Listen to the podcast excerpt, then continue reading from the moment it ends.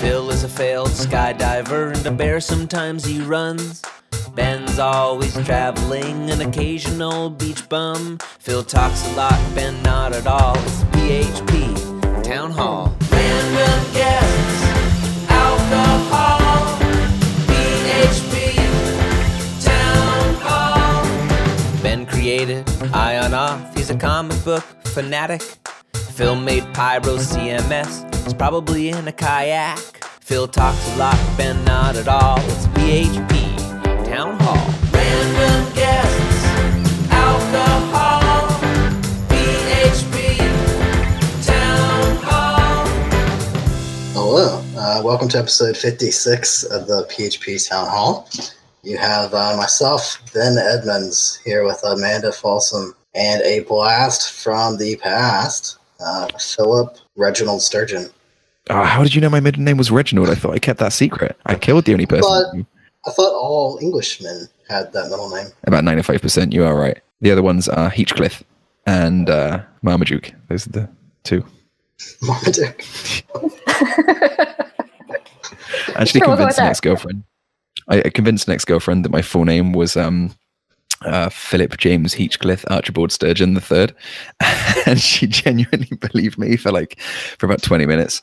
Um, and then I tried repeating it the second time, and I think I got Heathcliff and Archibald around the wrong way, and she she busted me. But that was the best twenty minutes of my life when she believed that that to be true.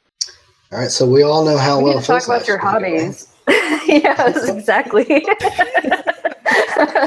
I just felt so accomplished. You know? All right, so uh, Do you need help? For those that don't know, uh, Phil used to be a co-host of the podcast, and then he left PHP World for Ruby Land and various other things. So, Phil, how's uh, how's Ruby treating you? pretty good. Um, I'm past the uh, honeymoon phase where everything is fantastic and it's it's a wonderful idea. Um, it, it's still quite nice being over there because a lot of the ecosystem is kind of four years ahead in a lot of ways. Um, like they got gems before PHP got Composer. They got a lot of stuff kind of a bit before PHP got it. So they they've been dealing with problems that PHP didn't really get to until four years after them. So it's kind of funny to see the two communities go through the same sort of stuff with a bit of a bit of a lag.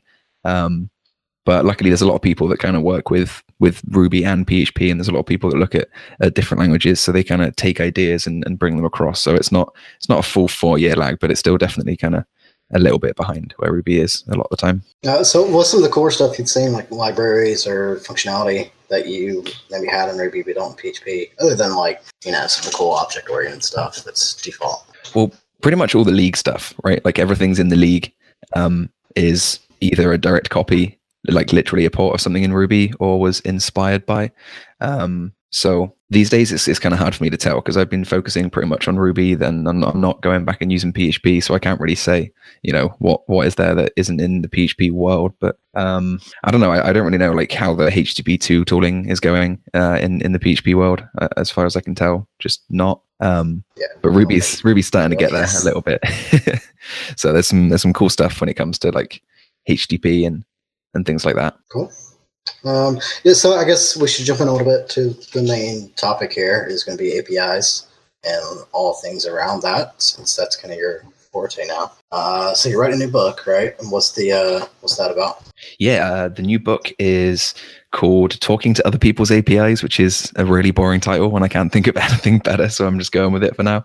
Um, the idea is it's like the other side of the coin, right? So you, the, first book was about how to build APIs that are fantastic or whatever, and um, and and this is a book for the other people, the, the people that have to talk to the API that you just built, because no one no one is explaining that to anyone. Like we've got all these developers that really really care about like we're going to use all these restful practices and we're going to put these links in and and we're going to use hypermedia. So you like call this link and do options on it and then you find this thing and then you do that and you do that. And there's these front end developers that have no idea about any of that stuff because they focus on other things completely. So um it's kind of teaching it's not just front end developers like uh, mobile and ios people you know that that have to deal with talking to other apis it's like api developers ourselves anyone who makes any application that talks to another api so front end back end we all have to deal with talking to other people's apis and we need to look look out for like when you're talking to an rpc or a rest or a graphql api like what's what's different um look out for some kind of common practices like that might be really bad ideas. but like if the server's doing this thing, how do I respond? Um, what do I do about uh, you know retry after? What do I do about um, I'm getting kind of timeout errors, or, or what should I set my timeouts at? Um, you know they're talking about they've got these JSON schema links in there, and I have no idea what that is. So what do I what do I do with that, or all this sort of stuff that like no one explains to the average like JavaScript developer or whatever. Should uh should work out, you know. Hope hopefully got to get that boat. That's the plan. Didn't get the boat the last time, so boat attempt number two. Isn't that what uh what bitcoins are for though? Boats. yeah, if Bitcoin would go up instead of sideways, then maybe. so you use use the book money to buy the bitcoins, and then you're Yeah, I feel like- Yeah. For the last couple of months, uh, Bitcoin is like the average soccer game. You just spend, you know, two hours watching it, and it's no no at the end. Um, good time. yeah. yeah, that's actually pretty accurate. Everybody talks about it, but yeah, it doesn't really seem like it, you're saying anything. Right? Apart from there are two people listening right now, probably the only two people that are listening right now, and one of them is really mad that an English guy just called it soccer, and the other one's really mad that I said two hours when it's only ninety minutes. Can we edit that in post? Deal. No, Done. keeping it done. I never give a shit about football anyway. They can they can have that. and you've just offended like the one British No. person listening. Yeah. Uh, someone the other day, I was at PHP Southwest yesterday, and someone said that I had a comedy accent that's a halfway mixture between Bristolian and New York, and I've never been more offended in my life. But also, like, mm, it's kind of right. Mm. It's just terrible. I want to sound like you people. I'm going to start. I don't know. I'm going to start shouting "Get her off my land" and, and things, and it's it's just no good. You got to shout America with like two pistols, one in each hand, and got to get like your big ten gallon hat. Yeah, I do an impression, but the uh, there are people in this house that uh, who are asleep. That would probably be a slight dick move. It is half past midnight at the moment, so that's why I have a uh, a BBC weather reporter's voice right now.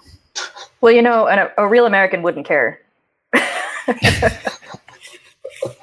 This is true. Um, did we actually have a plan for anything to talk about tonight? I can't remember if we were. Uh, well, so you did mention you're in England, right? And deportation was one of the topics. So why why are you in England again?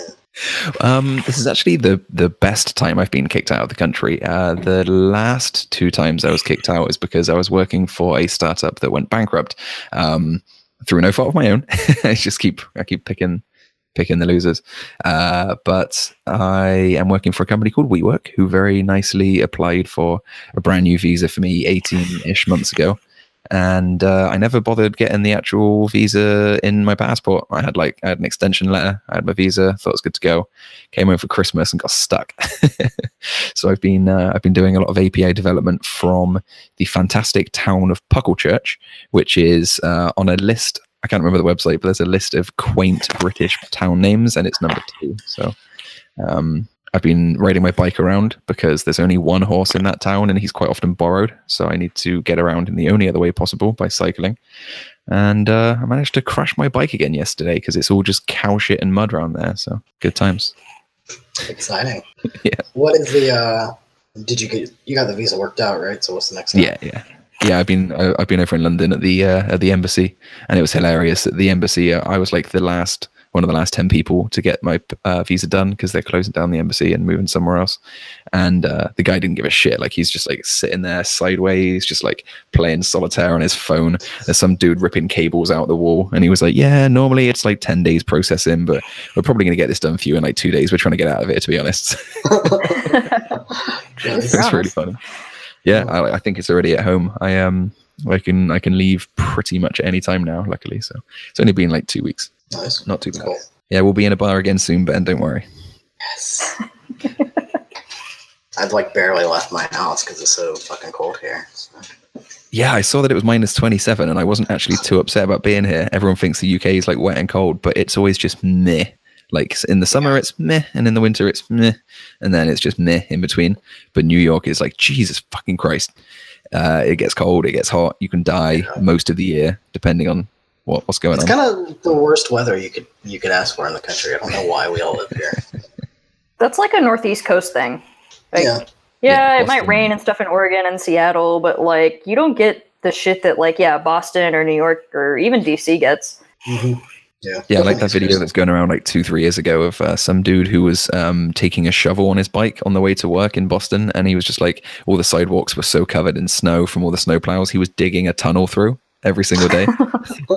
it's more than a human size. Like he was cycling straight through without even crouching, just digging that tunnel. Then they come and bulldoze it in because it was unsafe, and the next day you just dig that tunnel again.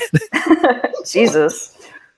yeah, I don't know what motivates these people, but it's hilarious and well done. to them. Anger, Yeah, spite. Just stubbornness. I think. Fuck the establishment. Yeah, All right. Do we want to talk about API stuff? let's do it. I don't. I don't like Let's talk about API stuff. I don't. I don't like that. Uh, yeah, I don't either. I don't think. I think everybody accepts APIs as a thing to get other things done. Um, I don't think a lot of people actually enjoy them. Yeah, actually, strangely, neither do But, I. Uh, I think the reason I care about it so much is like at first it was interesting when it was new and, and unique and different, and now that it's like you know it's just saving a form without the HTML, man. It's not that it's not that different. Um, now that I've kind of realized that stuff, uh, most of what motivates me is that although people see it, it's just a way to get a thing done. Like I've got this data over here, and I want to just shove it over there. Um, that's like a really naive, happy path kind of idea of just like I will put that there and that will be fine and that's all that needs to happen. And I've seen like so many things go wrong, so many different production issues, so many performance problems, so many just human expectation errors of, of matching expectations by two different teams on different sides of the wire. Um, and after seeing a bajillion things go wrong, I'm like, okay, it would be cool if things didn't always go wrong. Maybe I could point out some of these things and then shit wouldn't break every day. It doesn't have to be painful. Yeah. And then once everyone knows how to make APIs, I'll just go work at McDonald's. Maybe. I'd actually pay to see that. Well, there you go. I've already got my new show. All right, so you mentioned JSON schema earlier. Do you want to like fill people in on what that's for? Yeah. Um, Like, what do you- JSON Schema is something that's been around for a while, and I looked at it ages ago, and I didn't really get it, and I didn't really care. And and years later, or whatever, a, a while later, I've kind of realized it's probably the most important thing to happen to the world of APIs since the concept of REST came along. Um, so JSON Schema is basically one of many ways of describing your JSON. So um, you can have some JSON, and it's got you know distance five. Well, all right, what what is what is that distance? Is it yards, kilometers, feet? I have no idea. Um, so you can you can put like a human readable description in there. Um, you can you can define the data type of various fields. So you can say you know integer, string, array, all that obvious stuff. Um, and load, just loads of other stuff. You put default values, you put example values. You, uh, if you have a status field, for example, you can put an enum in there with various different accepted statuses, and it's it's a lot of people ignore JSON schema because you have to write it in JSON, and it's kind of hard to to write that stuff. Um, but there's a bunch of like software out there that, that handles editing them for you. But um, generally, the whole idea is just defining a contract. You just want to say, uh, here is some data, and here is the shape that it should be. And this idea is nothing new. This idea has been around forever. It was actually one of the fundamental concepts in soap, and it was the thing that made people really hate soap. we kind of go on this weird um, roundabout uh, where people want to be vague and then they want to be specific, but then they get tired of being specific because it's extra work. So they want to be vague and then they get burned from being vague because they weren't specific enough, and it goes backwards and forwards. Um, so like XML RPC, for example, was just here's some XML, and in XML everything's a string. So if you send a five or you send an empty string or you want to send like nothing, it's it's all the same. It- uh, and and so like numeric strings and and uh, and actual integers, they're all strings. So XML RPC kind of sucked for sending different data types, and no one really knew what the data was. So they made SOAP, which had WSDLs, and part of a WSDL was XML schema. An XML schema would describe the data and and tell you what you had, and that was pretty cool. That was really helpful, and you can build a lot of SDKs, and you can generate you know client code, and you can do validation based on the XML schema. You can do loads and loads of stuff. Um, then everyone got fed up with having to write those, so they went back to, hey, here's just some random JSON, and you get a few more data types of JSON, but it still doesn't tell you whether that distance five is a mile or a meter. Um, so we're kind of moving back towards having JSON schema describe your data, um, and you can do a million things with it. And what I really like, I think, is is the fact that it's optional. Um, your APIs can have JSON schema in there, and you just literally have like a little link in the header or in the body, and it says like, "Hey, here's the here's the schema file. Download it if you want. You can validate it if you want. You can, you know, inspect the data if you want. Or you can just ignore it and keep on doing your file get contents URL and just assume that that's fine and ignore everything else in the world. And if your shit explodes, then meh. When you come complaining about it, we'll point you towards the JSON schema, and then everything will be okay. Um, so I kind of like this this this approach of being specific if you want, but being vague if you're lazy. my favorite part of it is uh, so like if you're consuming other people's APIs, you always have that thing where they didn't document it well or whatever. They break something, they don't want to admit that they broke it, and so it's really nice to have the schema and be able to say like, "Here, this fucking validates against the schema. what did you break?" Right? Yeah, absolutely. It's really helpful in that way. That's the thing. The schema can be turned into documentation easily enough. There are some tools that do work directly with JSON schema. Um, you can also have Open API uh, kind of import your JSON schema files. Uh, Open API and JSON schema are really close to being the same thing. They're like slightly different. That's a APIbusters.com podcast episode four for that conversation. But um, yeah, you can you can do a lot with JSON schema. You can have human readable documentation. You can have um, you can have server side validation. So instead of writing loads and loads and loads of PHP code that says like the email field is required and it should be a valid email address, you can you can just import the um, the JSON schema file and then use uh, the PHP League has a package called JSON Guard. So you just uh, pass your payload into the JSON schema validator, and then it will just go bang. Yeah, this is this is a valid payload, and it's way more.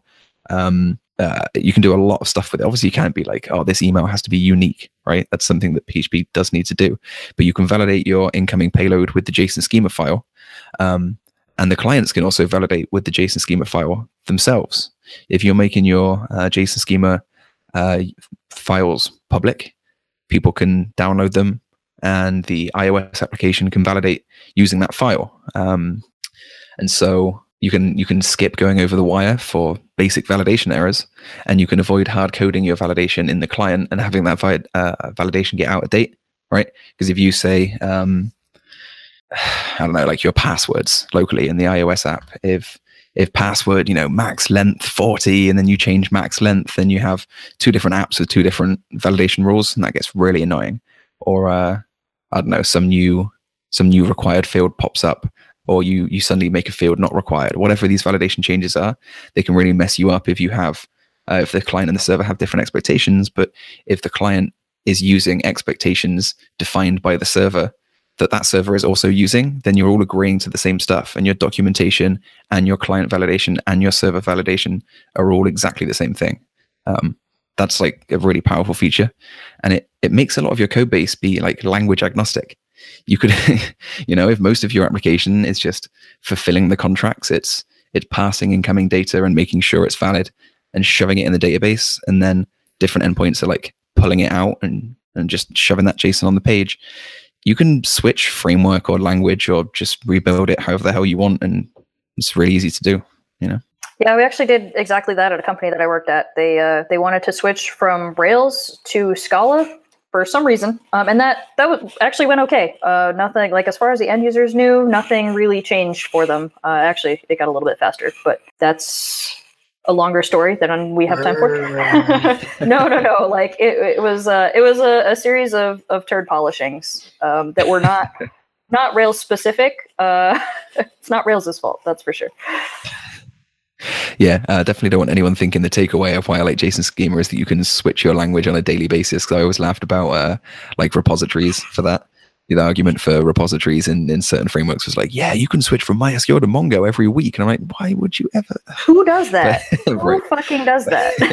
but I, I do like the idea of like doing less in the actual framework or in the actual language, right? Because even though you aren't changing your framework or changing your language on a regular basis, they keep releasing new versions of stuff, right? And half this stuff that you need an API to do is some some package or some gem um, that's like an extension to your favorite framework, and the framework changes weekly if you're using certain ones. Um, and, and, and packages get abandoned. And so the less you can make your framework do, the better. And there's a lot of open source tools. So like API gateways, for example, they are amazing. They can do, you know, um, they can handle your authentication and they can handle your rate limiting and they can handle all this stuff that you don't really want to be doing at uh, like Laravel app level. Uh, they can just do it on the outside and you get a consistent effect um, regardless of what framework you're using for that one specific thing so um, if you move a lot of logic into the api gateway and then a lot of your code is just kind of satisfying contract agreements you've written in JSON, which is super portable, then you're not really doing that much in the framework anymore, and you're coding less and having fewer bugs and going to the pub more, which is the main thing. That's kind of the end goal. or riding your bike or walking your dog, or doing whatever you want. Uh, all right. So, what do you want to cover next? Can we just throw GraphQL out there and see what he says? Fight. it's, it's really funny. Um, so I started writing about GraphQL about about uh, just over a year ago, and at the time I was like, it makes sense for a different use case, like different tools for different jobs. That's cool. Um, and over time, I'm increasingly wonder why the fuck you'd use it for anything. Uh, it's it's weird. It it basically it, for me it's weird because it, it took a bunch of really good ideas that you could already do in your rest apis right?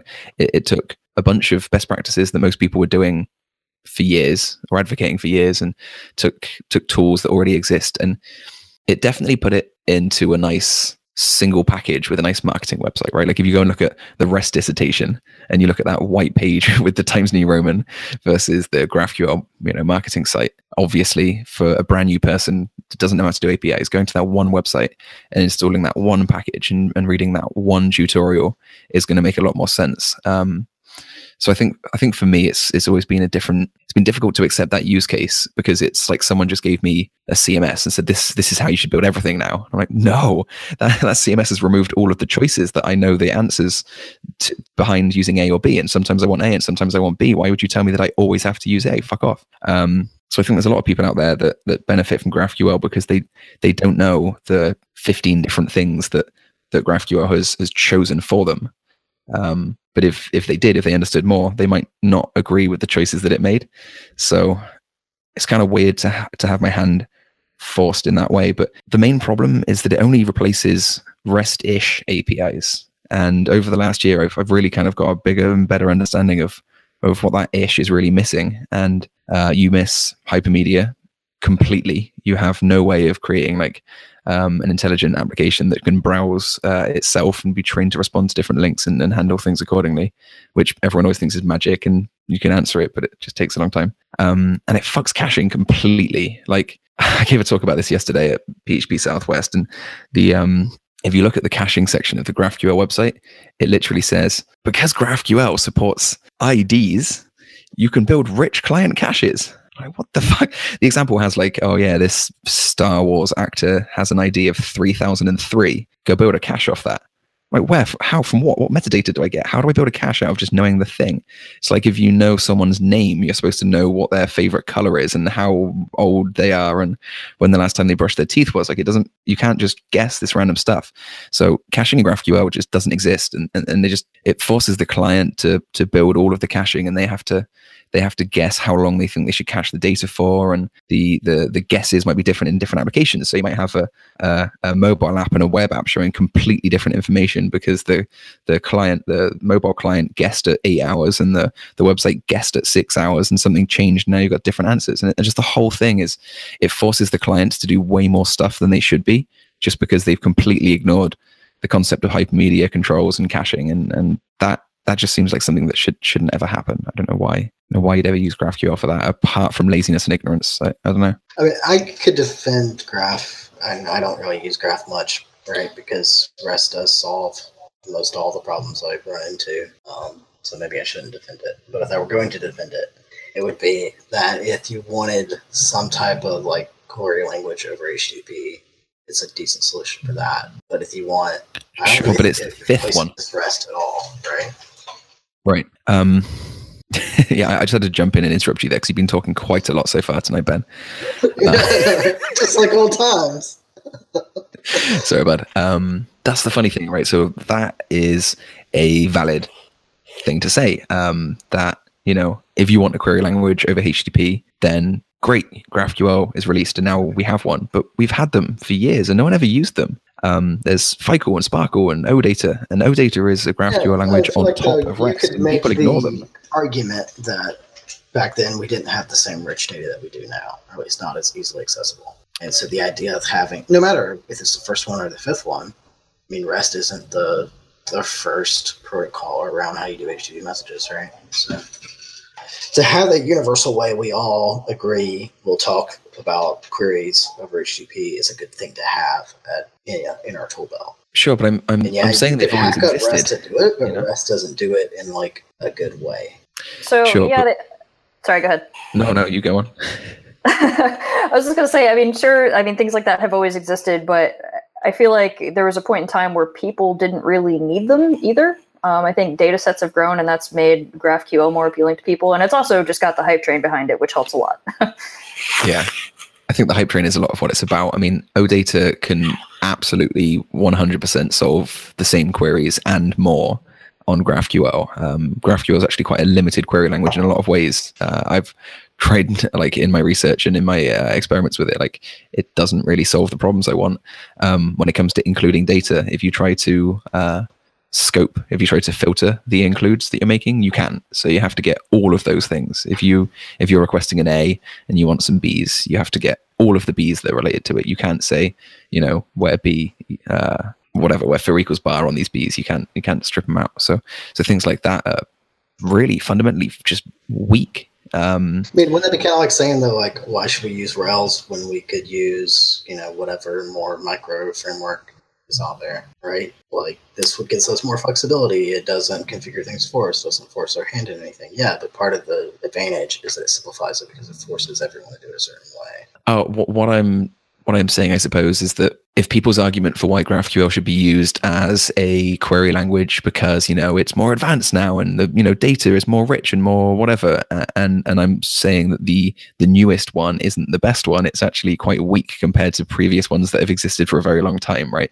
This idea that the things we're solving now are so much more intelligent and raw uh, is is probably also quite false. Um, I think FIQL uh, and SPARQL both were able to handle some really complex queries. And the, to be fair, the syntax was gross, um, but th- they were handling like really complex wiki uh, situations and, and and you know a lot of a lot of related data, and you could do a lot very interesting things with those that you just literally can't do with GraphQL. So um, GraphQL is basically the uh, the wrapped up packaged embodiment of JSON API and the same approach to that stuff, which is I want to get A and then I want to make sure I get all of the B's and C's or B.C, right? Embedded. I want to get all those things in a single round trip. And that is what it's focusing on. It. It's kind of doing it with a little bit of query language syntax, but really it's more about like, get me the resource and then include the things because I'm scared of uh, HTTP handshakes and I'm scared of hitting the network 10 times or whatever. I want to hit that thing once.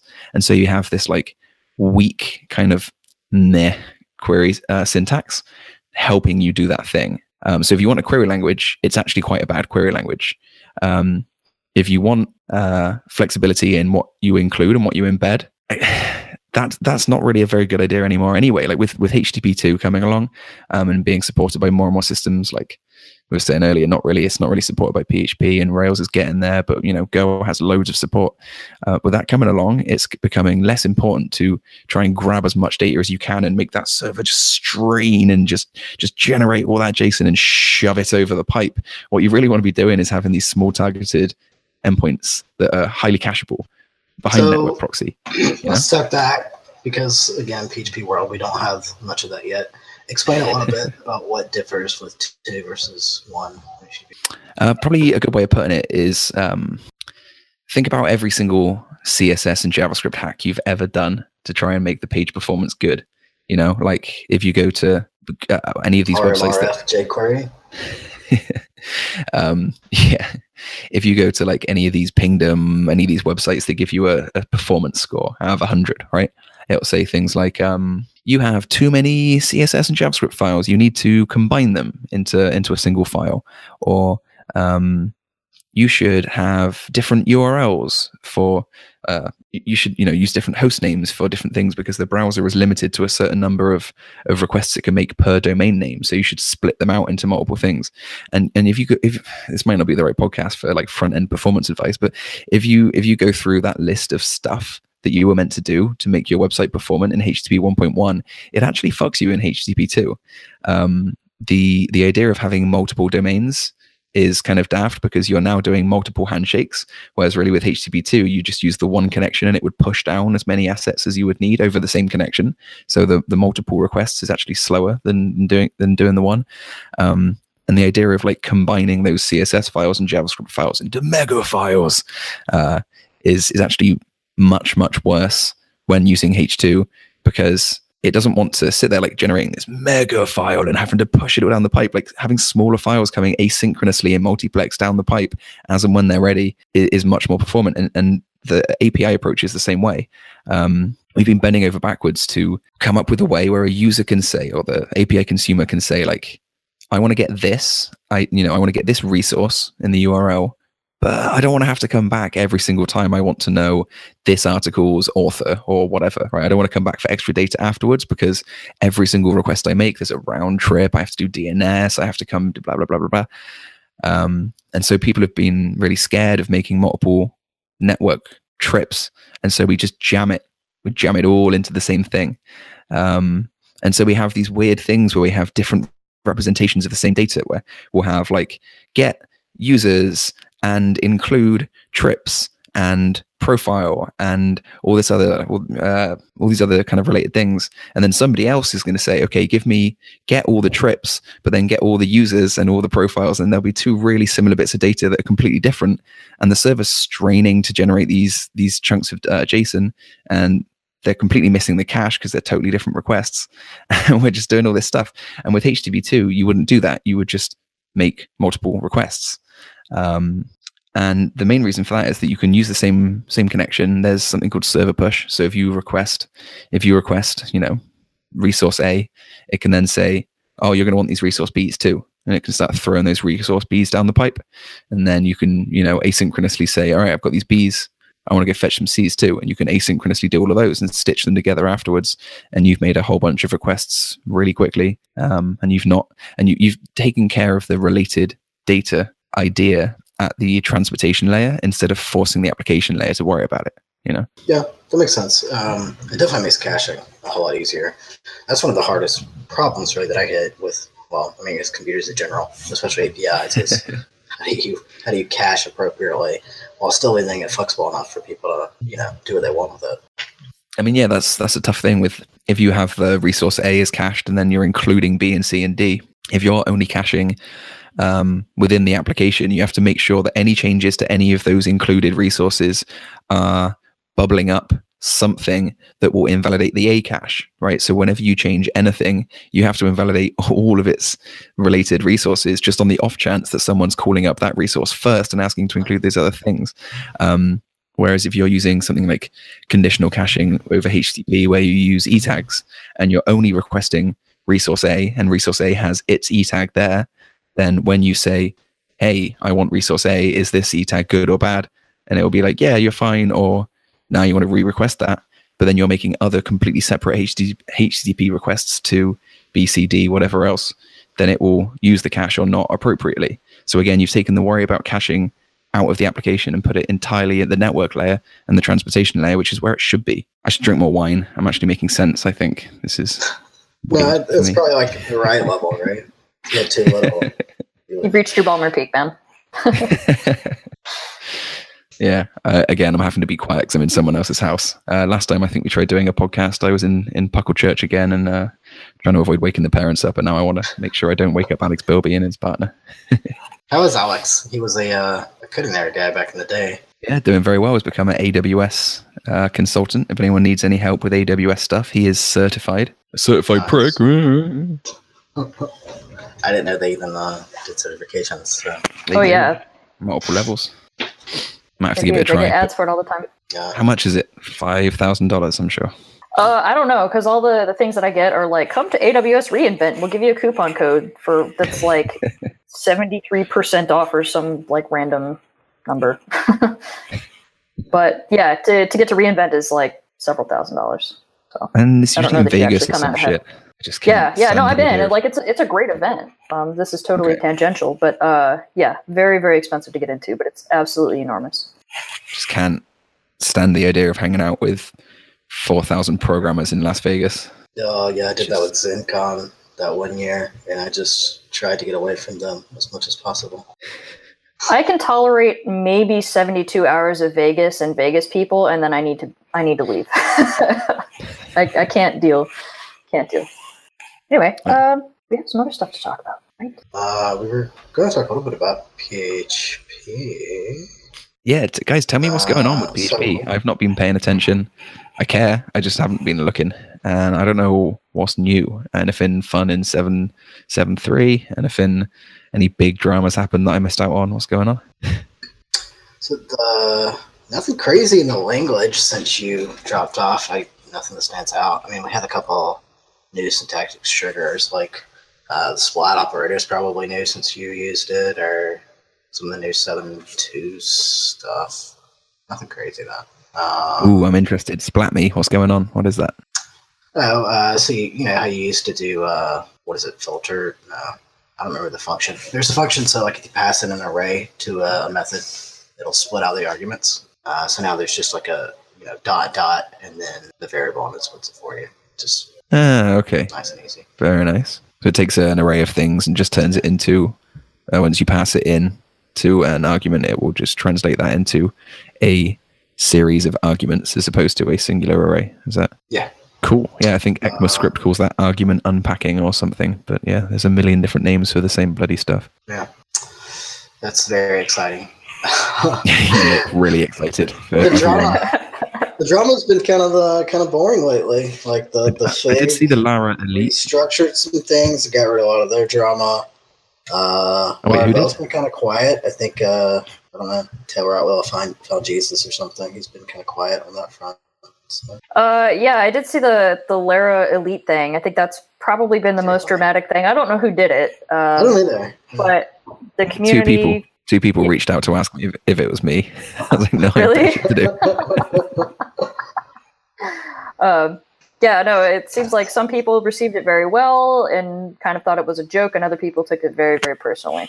Um, so, I thought it was. I thought it was funny. I, it didn't call it any one person, so I didn't. Uh, I didn't necessarily find it in poor taste. In anyway, Yeah, I think I think whenever you are making fun of somebody, right, that can go in a bunch of different ways, and and you just have to like think about the intent of who did it. And unfortunately, there's a lot of people who are insecure enough to think that any any intent is going to be bad. Um, there's a lot of people that that come at it with, I'm sure they were just kidding, and they they take it much better. Um, yeah, it, it seemed to me like it came across as like a pretty funny thing. And then being a bit silly. They clearly put a bit of work into it. There's there's more than a few Yeah. words on that website, so they had a real go at it. But yeah, I can I can, I would absolutely understand if somebody got really upset, but I really hope they didn't. Like it was clearly a joke. uh, there was one thing on there that was kind of disparaging and like obviously meant in like a good humored way, um, but I don't know that it was received that way, and I don't know that it was worded well enough that that was super obvious to people. Uh, but I think that may have changed. Of course, I don't want to call them out now. That's fair enough. yeah, But yeah. as- oh, as but a- no, the uh, Oh, sorry, I keep jumping in. I think there's a bit of lag. Uh, but no, as a Brit who uses dry humor a lot and then kind of um, notices Americans just be like, they, they take things very literally often when you're saying something. And the number of times I've been like, well, code's broken. I'm just going to have to delete the whole repo. And they're like, no, don't. That would be a real waste of work. I'm like, no, I wasn't kidding. I was fucking joking. Sake. um, so like that happens a lot. Uh, and uh, after five years, I, I would have hoped that either people would, would people that I work with and hang out with would, would get it or I guess I just have to change my personality to suit the lowest common denominator. But um, yeah, dry humor can be a tricky one. So often it seems like someone's being a sarcastic prick, but really they're saying something with with love and a big smile behind their behind their face. You just can't see the smile because not everything's meant to be, you know, hey, laugh track bullshit. That's that's what Americans want. If it hasn't got a laugh track, it's not a joke, and therefore you're being mean, and you should stop because I'm offended. you can tell I'm back that in the a, UK that was a beautiful rant. yeah, that was a great rant. I always I always rant about America when I'm not in it more, and then I'm just like, oh, I'm here. I better play ball. It's fair. Uh, no, uh, Went on a random rant. I left everyone in the everyone in a in a gap. it's all good, Um, man. It's all good. Uh, no, as far as drama goes, uh, some people got kicked off the mailing list for being aggressive. The internals mailing I list. I noticed that. I yeah, noticed that's really it. Oh yeah, Um, I saw that little internals thing. Right, so somebody's just like kind of spamming the board to get their point across. It was Tony Marston, the Uh, same person who complained about PHP 4 style constructors being removed from PHP 7 because some apps might want those because every programming language should strive to make the newest version of the software work with 20 year old code without any change whatsoever. That was that was that guy. And yeah, goodbye. Yeah, um, I I remember a discussion not too long ago about like Composer versus not using Composer, and that got pretty heated. So I'm not surprised. Um, I'm sure there's a discussion to be had about whether or not people. I, I actually don't want to bring this up anymore because it just takes me back to the fig stuff. We're like, are you censoring people? Like, uh, yeah, let's just not even. let's just not even. Uh, Sure. So Tricky you're one. not a secretary anymore, right, Amanda? I'm But not. they- I haven't been since April. But they are what electing, or what do they call it when they choose new people? Yeah, so they're holding elections for secretaries and new core committee members. Nice. Who's So- uh, who's in the running? Uh, last I checked, oh, let's see. I have it open in my email. We should just call out to uh, Amanda's amazing wine glass there. That's like the size. Yeah, of- my- It's called a Bubba. Like you can't even make this up. there we go. Good. Yeah, it is. It, it's basically a tankard. Oh, I was looking at secretaries. Actually, my email's not loading. So if you'd like to see who's in the running for secretary, there's a wonderful mailing list that you're welcome to join, and you will be able to see who's in the running for that, as well as uh, core committee members. I can't search my email right now. Thanks. Ooh. Yeah, no, I've been having problems with Gmail all day. Um, but yeah, so the the secretary stuff, I believe there's one position open because they just elected two, and then core committee members every position, I believe. Okay. Nice. Every position? Like, do they re-elect every time? No, I think there's a handful of people that are going to stick around, but I think it's mm, a majority of people. I'd have to double check. I I, I know Colin's going to hear this, and he's going to say something to me about it because I should know. Hmm. So apart from the kind of reshuffling of, of, of all the different positions and whatnot, what else is uh, what else is the fig up to? Right, they're working on a new middleware related thing. I kind of I kind of got lost with all the middleware stuff. Like I remember PSR seven coming along, which was the message, HTTP message, right? And then there were a few other PSRs that were meant to be like how you pass those messages around. Um, but I kind of phased out partway through there. Where are we at with all that stuff? So, admittedly, I have not been following. So, PSR 15 is uh, the latest middleware ish thing, and uh, I have not been following that. I'll be perfectly honest. Uh, but it is currently in review. So, if you are interested in any of the, the middleware stuff, uh, now is the time to get your comments in on that. Okay, I will check it out because uh, HTTP middlewares are fantastic. Um, been using them at work for a whole bunch of reasons. Um, been using both server side middlewares and like client middlewares. So you know you wrap the wrap the the calls that you're making uh, in middleware um, before and after, and you uh, wrap the the server responses in middlewares, and you can just add cool stuff uh, to that. And some of the some of the client middlewares we've been adding, like sliding a HTTP cache middleware into your requests, is amazing. Um, if anyone's ever looked at HTTP caching, it's really complicated uh, to like to calculate the age of an item. Um, there's like four different algorithms you can use, and it's like if you want to work out, so you just call resource A, and it will say, you know, uh, you can have this, you can make this thing, you can keep this thing for ten minutes, but how do you know how long it's already been? So you have to look at the response time, the, the time the response was made, minus the uh, how long it took to make the response, plus the current age if the age header is there, or some other shit. And you have to go through like this totally crazy uh, process to work out how many seconds you theoretically have left and all that sort of thing. Um, and then like if there's an e tag, you should save that and you should put that into Redis along with the response, and then and then reuse that thing next time. And it's, it's really complicated. But if you just get yourself a um, uh, for Ruby, there's one called Faraday HTTP uh, Faraday HTTP cache, and for Guzzle, it's called Guzzle cache. I can't remember what it's called, but you just slide that middleware onto the stack, and it just does it. So like you try making a request, and then the second time you try making that request, it just doesn't make it. It just grabs it out of Redis or wherever you configured that middleware to store its stuff, and you just made your application be in like multitudes faster. You know, because if that request used to take 200 milliseconds and now it's hitting memcache and taking three milliseconds, and everyone's happy and the ice caps don't melt. You know, it's it's it's really cool that that stuff is possible. Um, but it's going to be more important for the fig to make it be possible for more people, right? Because if you have to build these middlewares specifically for Guzzle or specifically for whatever other clients there are, there's like four of them, then you don't get to share that much code. But if they can, if they can all conform to the same thing, then you're just like, here's a HTTP PSR 15 middleware thing, and just kind of shove that, shove that in there. Then everyone can use it instead of there being four different ones or three that are a bit shit or whatever it is. Yeah, yeah, it's definitely much better. Um, and it was kind of painful. I used to do a whole lot of Slim work back in Slim 2, and then we moved a lot of stuff to Laravel, and then moved a lot of stuff to Slim 3. And that whole process of going back and forth is really painful because just a lot of our codes and middleware, because it's just so much better than trying to have like domain logic somewhere and you can just act, you know, on the request and response. Um, but trying to port back and forth to different middleware implementations is just really annoying, right? It's, like, Yeah. it's just a middleware. Like you take it and then you do something with it and you return it back. Like that's it. It doesn't need to be complicated. So to have that just standardized is going to be really nice. Yeah, it's just all about like reducing how much stuff we're doing over and over and over again. Like I said at the start, you know, a lot of the stuff that we put in our apps can be handled by API gateways, and a lot of the stuff that we're doing with interacting with the outside world can be handled with JSON schema. And then internally, a lot of the stuff that we're doing can be handled with, you know, middlewares that correspond to standards that already exist.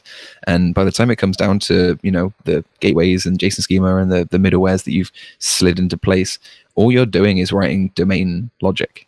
You're just writing your business domain logic. You're you're writing the code that handles the invoice and works out how much tax to add for this specific thing and, and doing the stuff that is relevant to your application and not dicking around with working out the most effi- effective way to make a rate limiter and the, the best way to pass e tags around and whether you should use strong or weak or who, who, what, what's even the distant difference. I don't know.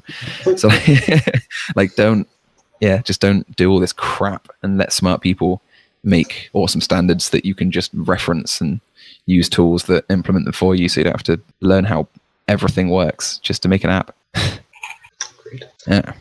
Uh, What's going on with conferences? Yeah, let's Going where? Where are we hanging out? What's going on?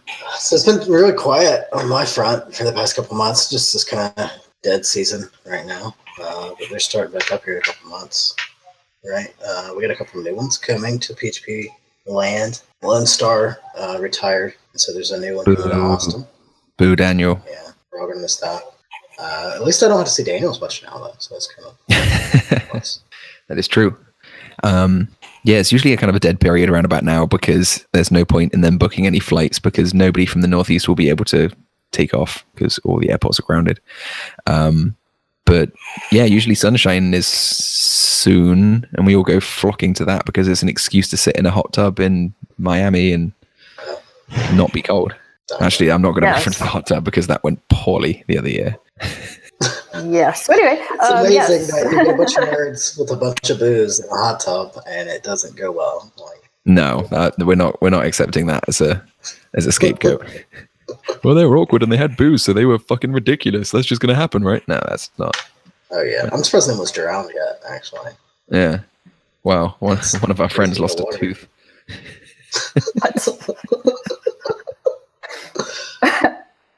okay. I'm sure there's a All right. wonderful story there. next Yeah. next subject.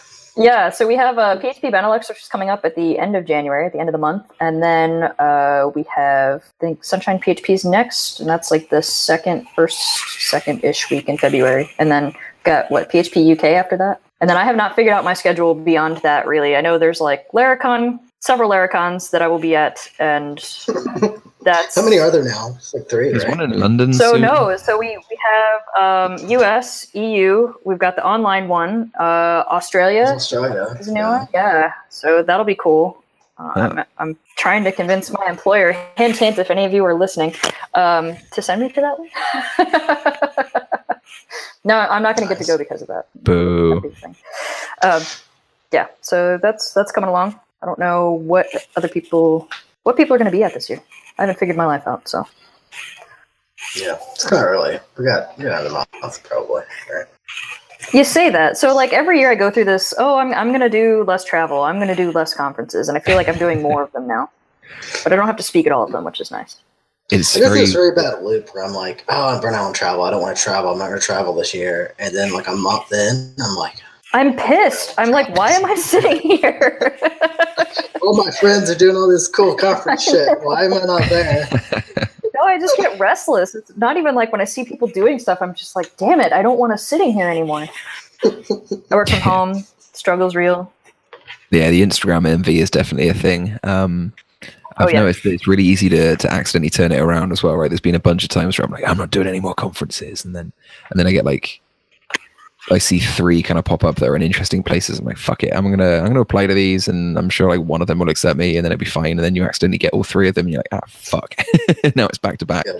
So you go from having like six months being wide open to like one uh, every other month or something, which is a bit much. Um, I've I, I've continued to not do conferences this year. I think 2017 I did one in Boston and one in Columbia, but that was purely because it was my friends that, from my last company working in, uh, doing the conference in Columbia, and I wanted to. I wanted the excuse to take my bike down there and ride about. So I did, only did two this year, and that was actually really nice. Um, I was just completely focused on bike racing and and and recovering from crashes and crashing more and racing more and crashing in the races, and it's been a lot of fun. nice to uh, it's nice to take a year off and just focus on something else. But I do miss the travel. Focus on breaking himself. Yeah, absolutely. I'm getting I'm getting pretty good at uh, like uh, you, you'd want to avoid crashing theoretically, but I'm just getting better at tucking and rolling when I do. So Yeah, that's like that in horseback riding too. Like if you you still fall, you just fall smarter. Yeah, that happened. That happened the other day. I just like I was going down. And I just went uh, like on the way to the floor. I was like, oh, for fuck's sake! And I like uh, lifted my head up because I didn't have my helmet with me. Lifted my head up so it was nice and out of the way, and then just like let my thigh and my leg take the three meter gravel slide. Um, and then some some dude came up afterwards. And, you all right there? I'm yeah, totally fine. Carry on, mate. On your way. so yeah, you get used to those things. But uh, I need to start a bike podcast because it's all I ever talk about. Yeah, please. I apologize. like one viewer. Uh, yeah, that's fine. I think I have like one viewer on my bike blog. I actually have filled up bike where I write about bike races and shit. And I know that no one reads it. I don't give a fuck. it, I write it for me. It's basically my live journal. It's my bike related live journal, and I love it. Do you have uh, you know, like little things that fly around the screen with like little JavaScript widgets you throw in there? I have a custom mouse. Yeah, it's actually uh, it's a it's a bike pump. Trails. It's a bike pump. Yeah. All right, Uh, uh, so, let's wrap this up. Uh, speaking of conferences, we have a sponsor, uh, Southeast PHP, uh, Southeast PHP Community Conference, which is a, a new conference coming to Nashville this year, which I'm, I'm pretty excited about. It's going to be really cool to have just a conference in that area, even because it's starting to feel like I don't know, a lot of the conferences are like you'll hit two or three that are in the same general vicinity, right? And it's like, man, I like just came to a conference here. Uh, so it's it's always cool to go somewhere new and different. And Nashville's So that- popping. Fun. Yeah. Yeah, I haven't been there in years either, so that'll be cool. Yeah. Oh, it's amazing. don't know. It feels like a bit of a humble brag. Like, man, I'm so tired of going to conferences in the same place. I wish It they'd is. vary. It's a first world problem. I wish they'd vary their locations for me. Why can't they like think of me when they do these? Right? All right, so uh, Southeast PHP is going to be uh, August 16th and 17th in downtown Nashville. The uh, call for papers opens February 15th, and they're trying to focus on modern PHP toolbox. Is kind of like the theme of the talks they want. Uh, yeah, so cool speakers. Uh, it's going to be Nashville, so there's always going to be great music, cool stuff to do. Uh, Matt Trask will take you for hot chicken. I was going to say, you got to have hot chicken. Yeah. Uh, yeah, and so check it out, southeastphp.com. Uh, it's southeastphp on Twitter. And if you're interested in sponsoring, uh, ch- hit up organizers at southeastphp.com. Uh, and really, thank you guys for sponsoring us. Uh, Matt Trask hooked us up with that, and we appreciate it. We will point uh, as many people as we can to it. I'm still personally offended you only started getting sponsorship after I left the podcast. I feel like uh, Yeah, I wonder, I wonder why. I wonder why know. that is. must be a coincidence. Totally. Well, Uh, thank you very yeah, do we have anything else? Do you want to plug your, your book, Phil? Do you have a link for that? Oh yeah, probably should. Um, same website as before, API, uh, APIs.you-won't-hate.com. Um, it's not just the one website for the one book. It's a, it's a community. There's a blog. There's there's a Slack channel. There's loads of shit. Uh, APIs.you-won't-hate.com for all of your API learning needs. We don't just shit on Yeah, the. Slack channel, I was member, and it was actually like more boring than this podcast has been somehow. Like, It depends. We've got a few interesting people recently. There's there's two thousand folks on there now. So anything anything you need an answer to, you will get an answer to. But yeah, there's not exactly many car chases or explosions. It's a fucking Slack channel about APIs. What are you expecting? Amanda, do you have anything else? I don't. I think All right, cool. all. All right. Uh, thanks everyone for listening. We'll uh, catch y'all in a, a couple weeks or a couple months, depending on how lazy we, lazy we are. Later. See ya.